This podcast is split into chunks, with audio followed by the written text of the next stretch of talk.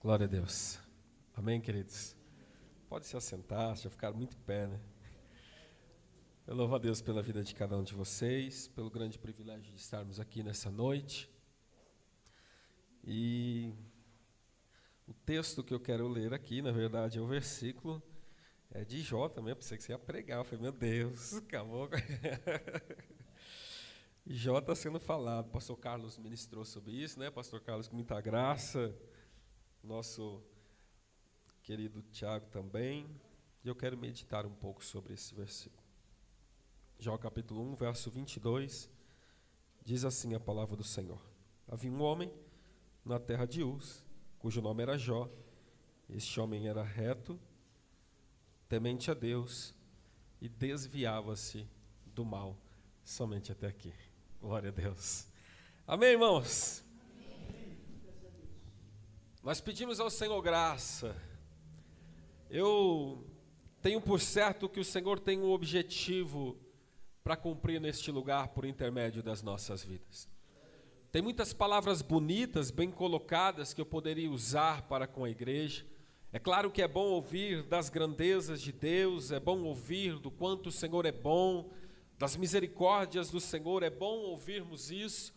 Mas o ministério que o Senhor tem me confiado é um ministério que nos desperta, é um ministério que nos alerta, é um ministério que nos faz enxergar que somos igreja. E como igreja, trazemos incumbências, trazemos responsabilidades, trazemos desafios. Haverá momentos que eu vou falar das grandezas de Deus, haverão momentos que nós vamos falar de como Ele é lindo, de como Ele é grande, de como Ele era maravilhoso. Mas o tempo em que estamos vivendo é um tempo em que o Senhor quer nos despertar, que Ele quer arrumar as nossas bases, para que possamos fazer a Sua obra. Não é tempo de ficarmos escondidos, mas é tempo de sermos igreja não é tempo de nos ocultarmos, mas é o tempo de clamarmos, é tempo de anunciar ao mundo que Jesus de Nazaré está voltando. É o tempo de dizer ao mundo: ei, existe um Deus que julgará as nossas ações, existe um inferno que lutará para que você não veja esse Deus. Esse é o tempo em que estamos vivendo.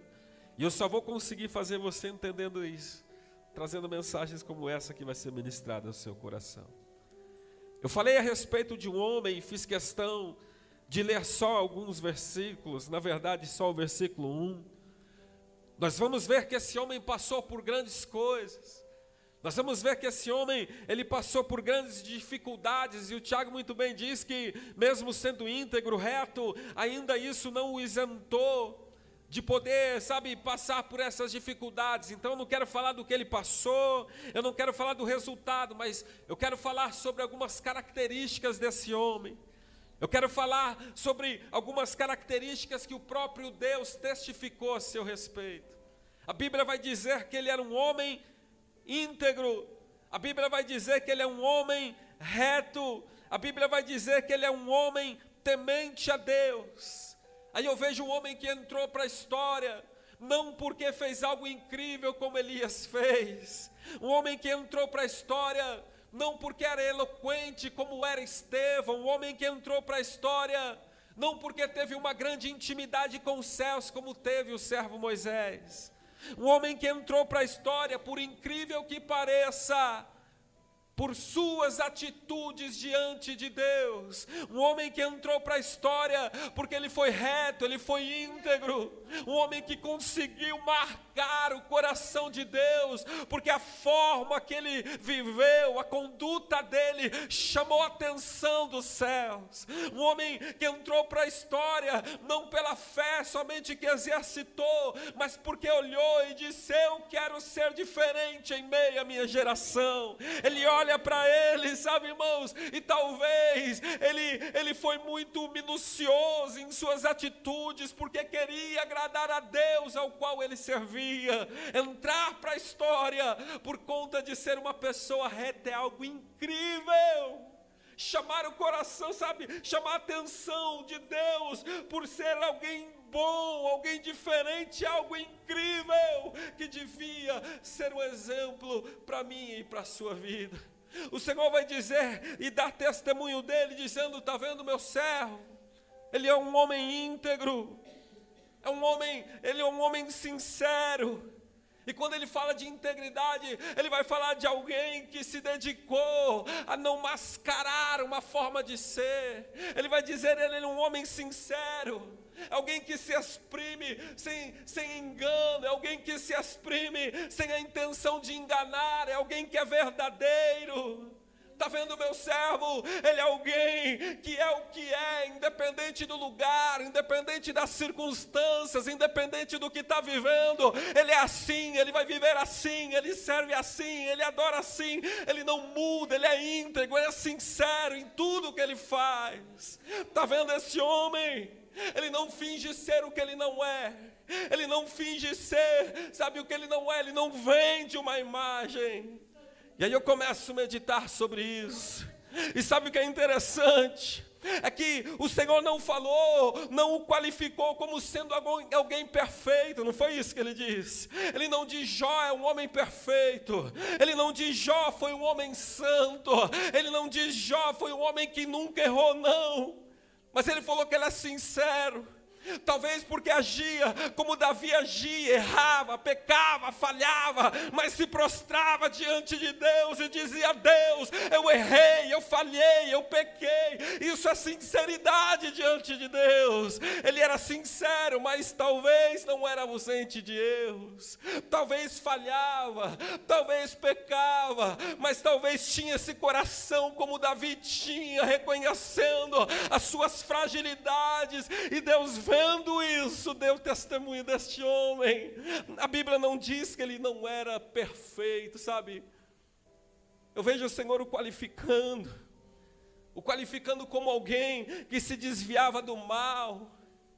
E se desviar do mal é alguém que desvia o seu caminho se for necessário, sabe, irmãos, para fugir de algo que pode atrapalhar a sua vida. Não está dizendo, o Senhor não o qualificou como alguém que talvez nunca teve desejo de errar, como alguém que, que nunca quis ceder ao cansaço, não, o Senhor estava dizendo, Jó, é um homem que de todas as formas ele busca fugir de tudo aquilo que pode fazê-lo pecar. Ele é um homem que pode sentir até o desejo de desistir, ele pode até sentir o peso das concupiscências, mas ele diz não e se desvia e caminha, porque ele entendeu quem ele é. O Senhor não o qualificou como alguém perfeito. O Senhor não o qualificou como alguém que não erra.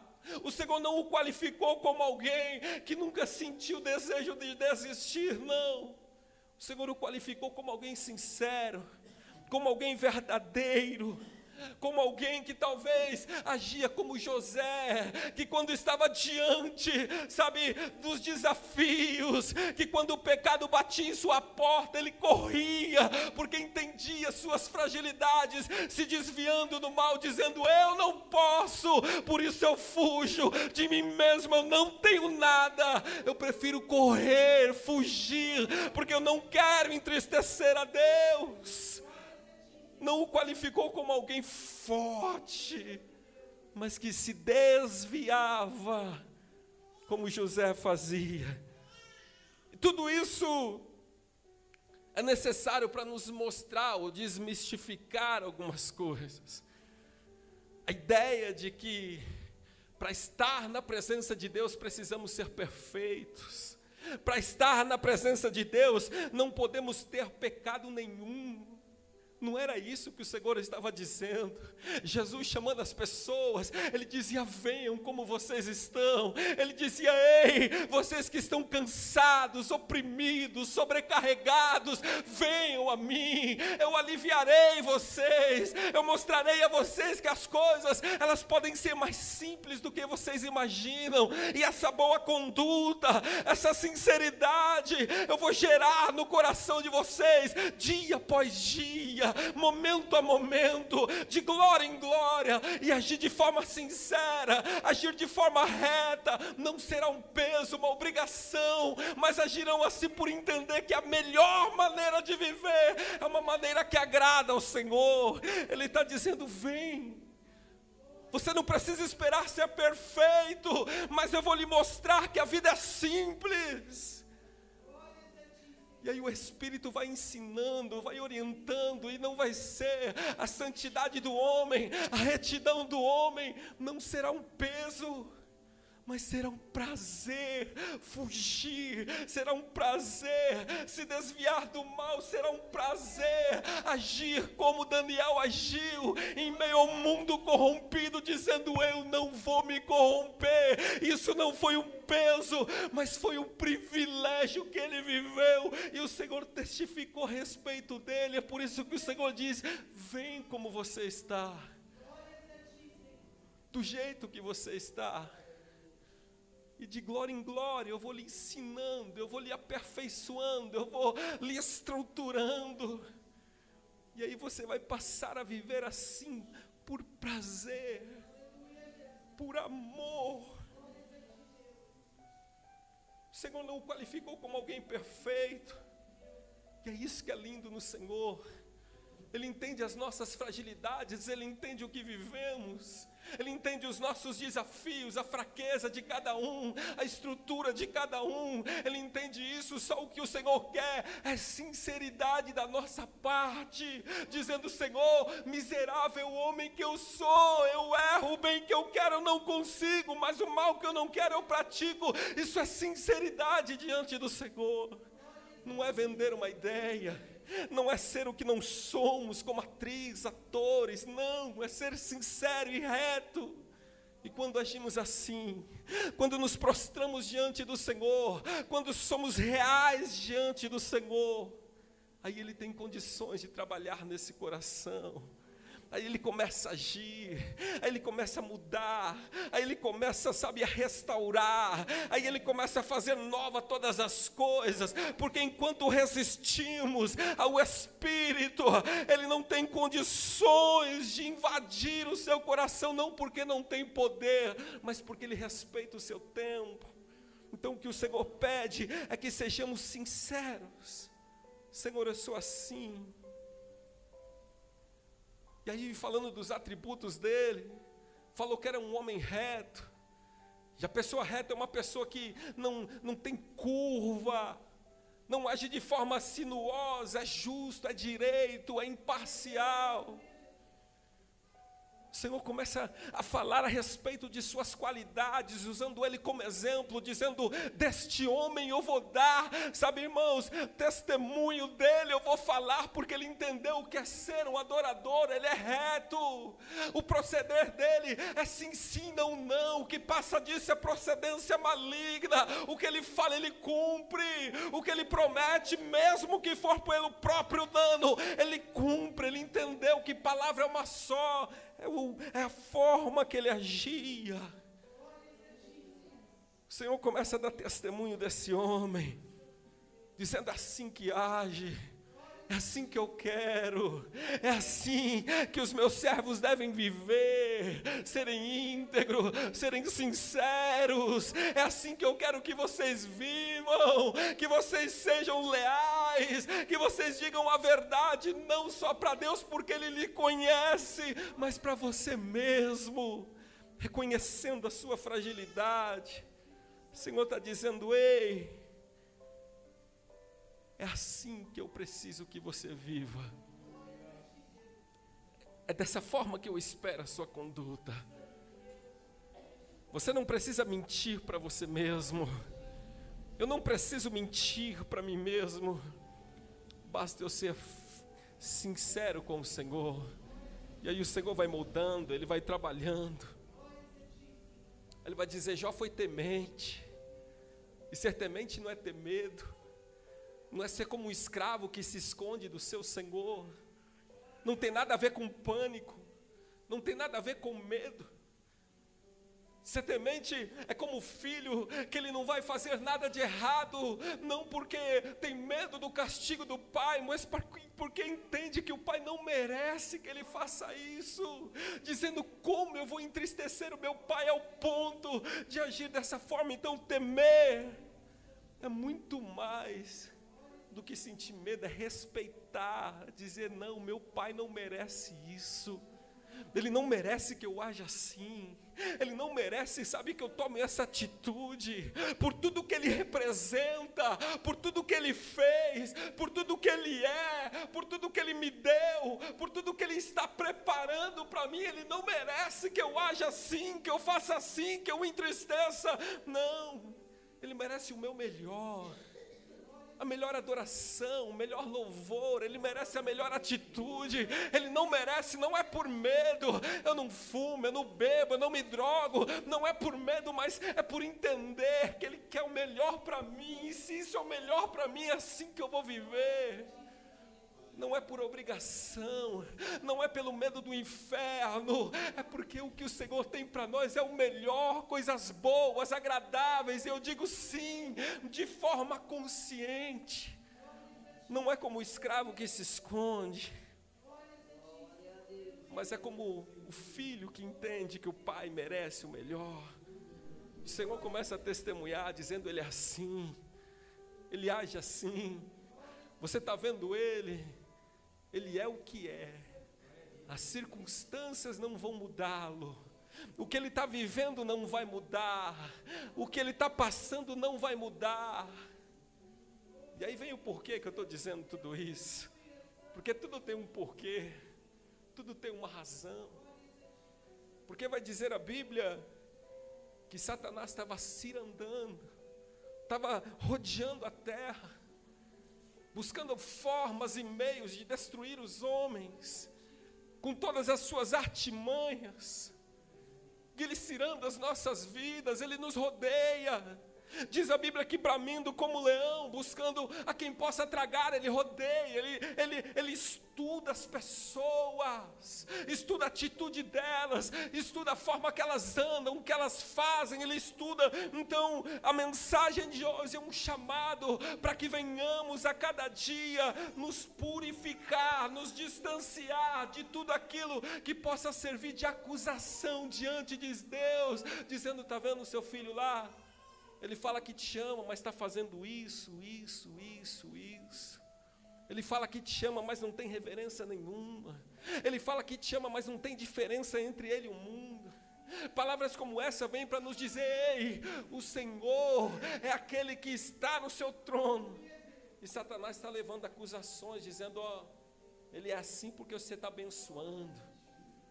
São acusações que são levadas direto. Por que palavras como essa é necessária?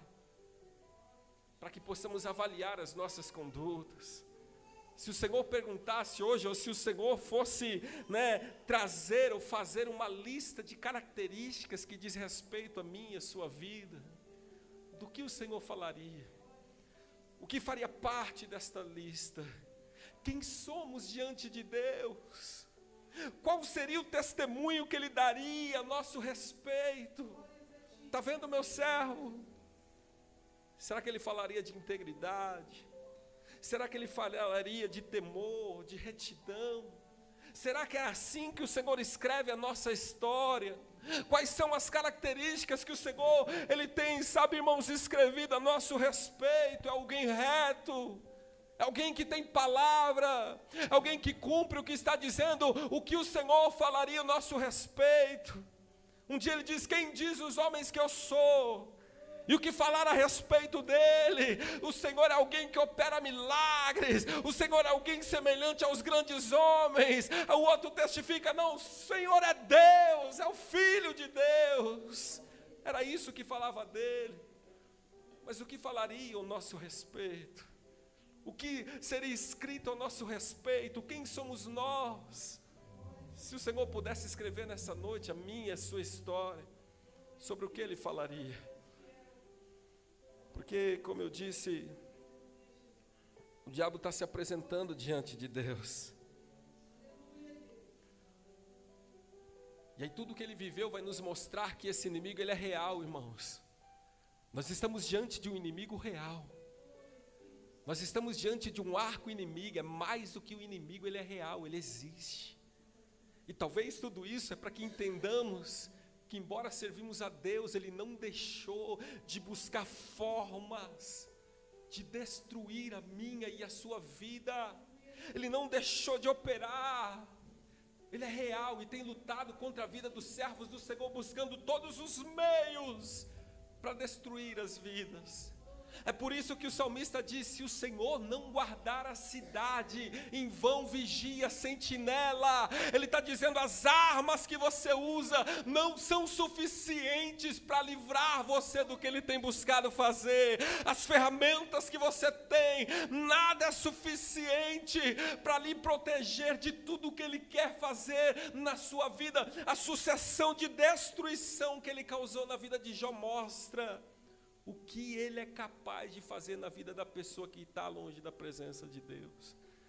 Eu não sei quanto tempo isso demorou, mas eu sei que foi destrutivo. Então, o drama de Jó nos permite ver que se nos distanciarmos um minuto sequer da presença de Deus, coisas terríveis podem acontecer. É por isso que em suas lamentações, é, é, Jeremias ele diz que as misericórdias do Senhor, somente elas, são a causa de não sermos destruídos. São as misericórdias dele, não é minha nem a sua força. São as misericórdias do Senhor e não a minha, a sua inteligência. São as misericórdias do Senhor, a causa de não sermos aniquilados.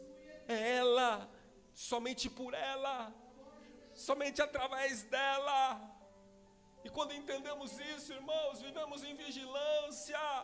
É por isso que Paulo diz aos irmãos de Tessalônica, dizendo: orem, orem sem cessar, orem constantemente, orem todos os dias, em todos os momentos, porque Ele não para, Ele busca todos os dias maneiras de destruir a sua casa, de destruir a sua família, de roubar os seus sonhos, de destruir tudo que você conquistou ao longo da vida. Ele busca várias maneiras. É por isso que vemos tantas casas destruídas, tantas famílias sendo desfeitas.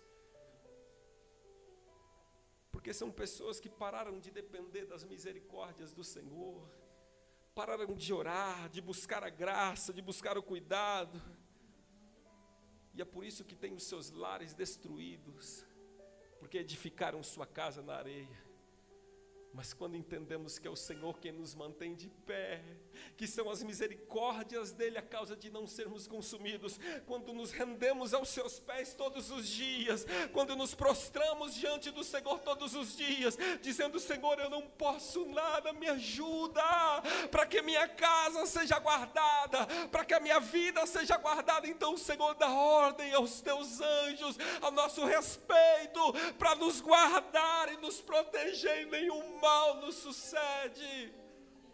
A Bíblia diz: praga alguma chega à nossa tenda, porque Ele dará ordem ao nosso respeito. A ausência de Deus nos tira debaixo do esconderijo do Altíssimo. Essa ausência, esse desligamento, esse distanciamento vai nos afastando do esconderijo do Altíssimo.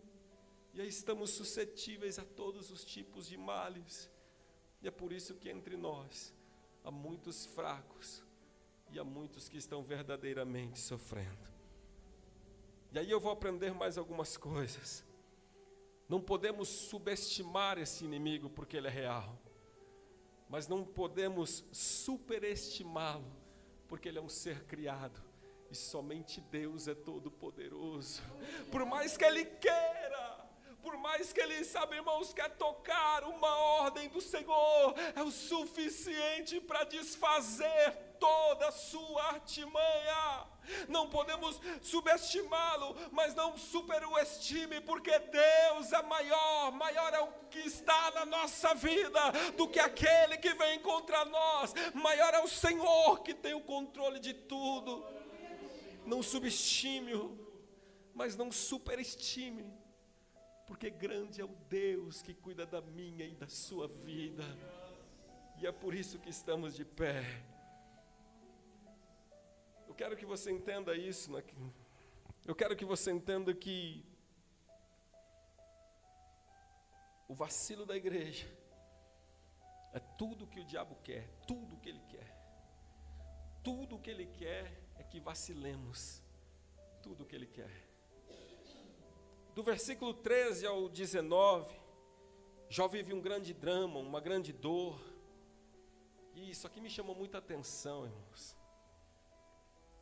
me chamou atenção porque, como eu queria tempo, vai dizer a Bíblia que os seus filhos morreram, vai dizer a Bíblia que ele perde tudo, vai dizer a Bíblia que a sua esposa estava abatida ao ponto de dizer amaldiçoa seu Deus. E aí eu vejo esse homem vivendo tudo isso sozinho. Eu vejo esse homem vivendo todo esse drama e ninguém tinha uma palavra para dar para ele, não tinha ninguém ao seu lado, não tinha uma palavra boa, não tinha ninguém para dizer: ei, vai passar, vai dar certo. A esposa, que poderia ser um apoio, dizia para ele: amaldiçoa seu Deus, os filhos não estavam mais, os amigos foram lá apontá-lo, dizendo: ó, oh, Jó, você ensinou os outros e não está pondo em prática, começa a maldizê-lo, começa a criticá-lo, e aí eu vejo ele sozinho. E eu começo a entender que haverão momentos que nós passaremos pelos nossos Getsêmanes. Haverá momentos que será eu e Deus, que será você e Deus, que ninguém vai poder nos ajudar, mas o Senhor não desampara as pessoas. Haverão momentos que nos sentiremos assim e que as pessoas em que encontrávamos não terá uma palavra para nos dizer, ei, vai dar certo, mas busca o Senhor, porque Ele tem palavra de vida para mim e para você. Haverão momentos que você vai procurar nas pessoas um abraço amigo, um apoio, ninguém vai dar porque é o seu momento, é o seu vale, é o seu deserto, é o que você precisa passar. Mas lembre-se de uma coisa: independente das circunstâncias, tudo está sobre o controle dEle. Haverá o dia certo em que o Senhor dirá basta, e nada poderá resistir à voz de Deus, nada, irmãos, nada. Era o Getsemane dele. Seu amigo vai lá e diz: Olha, você é um hipócrita. Olha só, poderia, só isso aqui é muito longo. Diz: Você é um hipócrita. Aquele que era para levar uma palavra de consolo diz: Você não está vivendo o que você ensinou para os outros. Se de fato você é sincero, Deus vai lhe dar vitória. Se de fato você é reto, você não vai passar por isso. Ele está dizendo: Ei, você está sendo fingido você não está agindo de verdade, é por isso que está sofrendo. Essa foi a palavra que ele ouviu dos seus amigos. E eu poderia ficar todo esse tempo falando a respeito disso, porque o diabo tentou falar isso para Deus, dizendo a sinceridade de Jó não é verdadeira. Jó ele não te ama como você fala, não. Ele te rodeou, você rodeou ele de bens, você rodeou ele de, de riquezas. A sinceridade dele está baseada no que ele tem, arranca o que ele tem, que você vai ver. O Senhor provou que não. Aí ele pega alguém dentre eles e diz, vai lá e fala a mesma coisa, dizendo assim, Jó é hipócrita, a mesma coisa que Satanás estava dizendo lá no inferno, amigo. Mensagem do inferno, né? Amigo, irmão, estava do lado estava do lado, era alguém para trazer uma palavra de ânimo, mas estava sendo um instrumento do inferno dizendo você é hipócrita. Às vezes você vai esperar das pessoas e o que você vai ouvir é isso. Mas Deus está no controle de todas as coisas. Eu me lembro que quando eu e minha esposa viemos para cá, eu fui buscar auxílio na casa do meu pai. Meu pai disse assim: Não vou ajudar. Não vou ajudar, você precisa amadurecer. Eu já morava sozinho, nunca pedi nada para o meu pai. Mas quem mais me ajudou foi a igreja do Senhor, foi o povo de Deus, porque embora a mãe, o pai, os amigos nos abandonem, o Senhor diz: Eu não abandono ninguém. Pode uma mulher esquecer do seu filho, e ainda, olha que lindo, ainda que ela esquecesse, eu todavia não me esquecerei de você. Então, ainda que todos, todos, ainda que todos nos abandonem, o Senhor está te dizendo: Eu não lhe abandono em momento nenhum. Porque o resultado foi que Jó venceu. Isso é lindo, porque o contexto era muito triste. Que ele estava vivendo era muito triste, era muito pesado, doeu muito. E com suas experiências que foram deixadas escritas, nos mostra que é possível vencer, sim, irmãos, qualquer coisa. Tiraram tudo que este homem tinha, mas a única coisa que não puderam tirar era a confiança em Deus. Ele diz: O Senhor me deu, Ele tomou, e bendito seja o nome do Senhor. Ele sabe o que está fazendo. Se Ele tirou é porque tem um propósito, e assim eu continuo caminhando. Ele mostra que é possível vencer sim, independente das circunstâncias que estamos vivendo, independente, sabe, do drama em que estamos inseridos. Queria tempo, Jonas. E aí, a gente vai um pouco mais além. Eu fiquei analisando o período em que ele agiu dessa forma. Eu fiquei analisando depois da ordem do Senhor, o momento em que ele escolheu para agir na vida de Jó. O texto vai dizer, no versículo 13, que no momento que eles comiam, nos momentos, sabe, em que eles estavam ali festivos, no momento em que eles estavam alegres, a casa estava em festa, Jó provavelmente feliz, tudo ia bem, era o homem mais rico do Oriente, tudo vai bem, financeiramente está bem, a família está bem, a saúde está bem. Foi nesse momento que ele escolheu para poder ir na casa dele.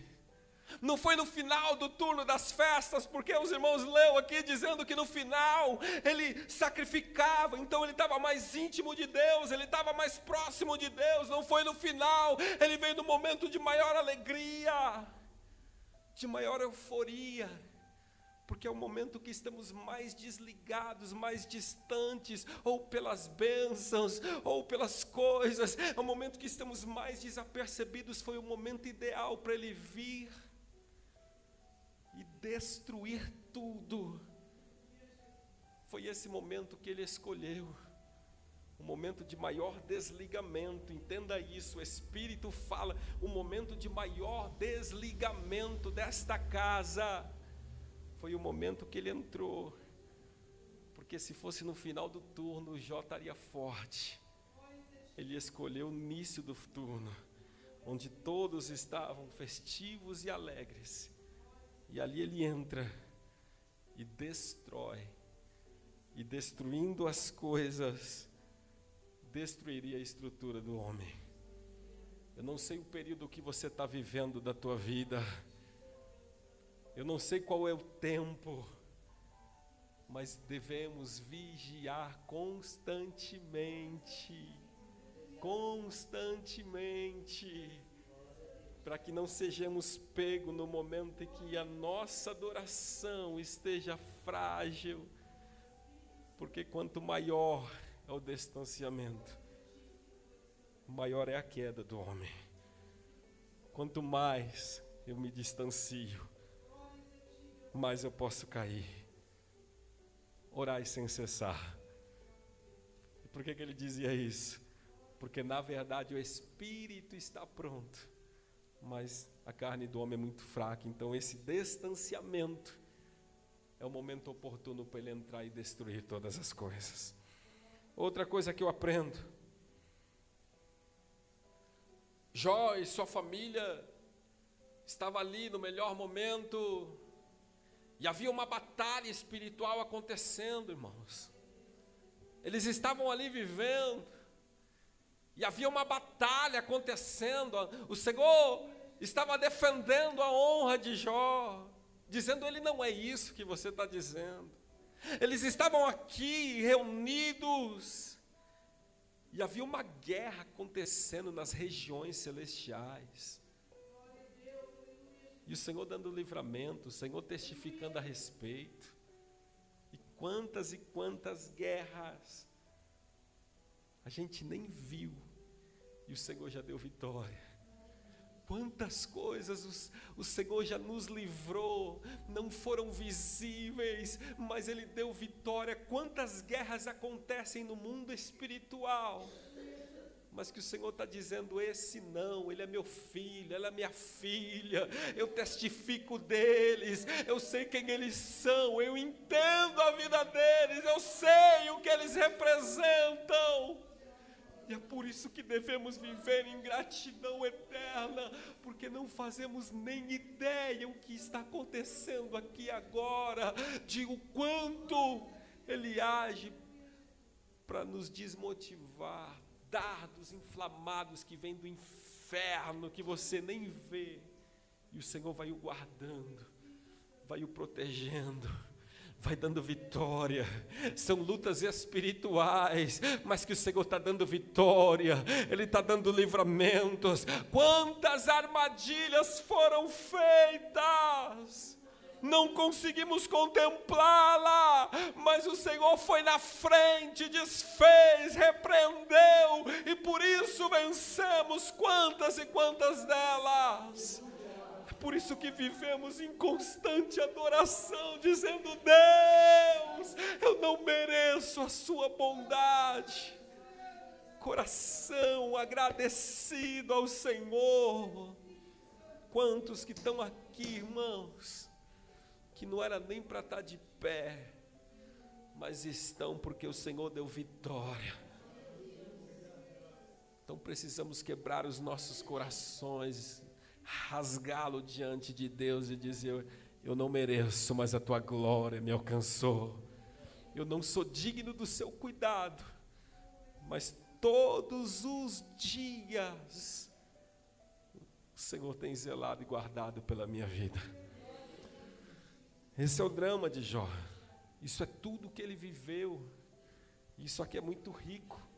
Isso aqui é muito extenso mas são vitórias que o Senhor tem dado aos seus filhos. Meu tempo foi, seja reto, irmãos, seja sincero diante de Deus, seja quem você é, Senhor, eu sou assim. E aí o Senhor vai lhe lapidando, para que o inimigo não tenha nada para lhe acusar diante do Senhor, mas que ele possa dizer assim: Ei, eu conheço eles eu sei quem eles são. E em tudo isso, o Senhor vai dando vitória à sua igreja. Quem recebe essa palavra, diga amém, Senhor. Eu quero orar pela sua vida, se coloque de pé, eu quero orar pela sua vida, pedindo ao Senhor que venha dar graça, pedindo ao Senhor que venha lhe ajudar, pedindo ao Senhor que lhe faça entender que só estamos aqui porque Ele nos ajudou, porque por muito menos muitas pessoas se desviaram da presença do Senhor. Curva sua cabeça, Pai, eis-nos aqui, Senhor, nessa noite. Eu quero lhe agradecer por todos os livramentos que o Senhor nos deu. Eu quero lhe agradecer pelo grande privilégio que temos, Senhor, de estarmos de pé até hoje. Quantas e quantas foram as investidas do inferno Quantas vezes ele planejou destruir a casa, destruir a família, tirar, Senhor, o trabalho, tirar os recursos, a saúde, e o Senhor o repreendeu, não permitiu. Senhor, eu louvo e engrandeço o seu nome por isso. Senhor, nos dê um coração mais agradecido ao Senhor, um coração que entende, Pai que a Sua graça tem nos alcançado todos os dias. O mínimo que podemos fazer é viver de uma forma íntegra e reta diante do Senhor. Então, quando estivermos errando, quando estivermos, Senhor, sendo tendenciosos, Senhor, a, a, a blasfemar, a, a te entristecer, ministra os nossos corações porque o Senhor merece o melhor de cada um de nós. Eu lhe apresento os teus filhos, livre-os das tentações, da fúria do inferno, que os teus anjos estejam diante deles, os protegendo e os livrando, para a glória do teu santo nome, Pai. Em tudo te damos graça, nós oramos porque nós cremos, nós oramos em nome de Jesus. Amém, queridos?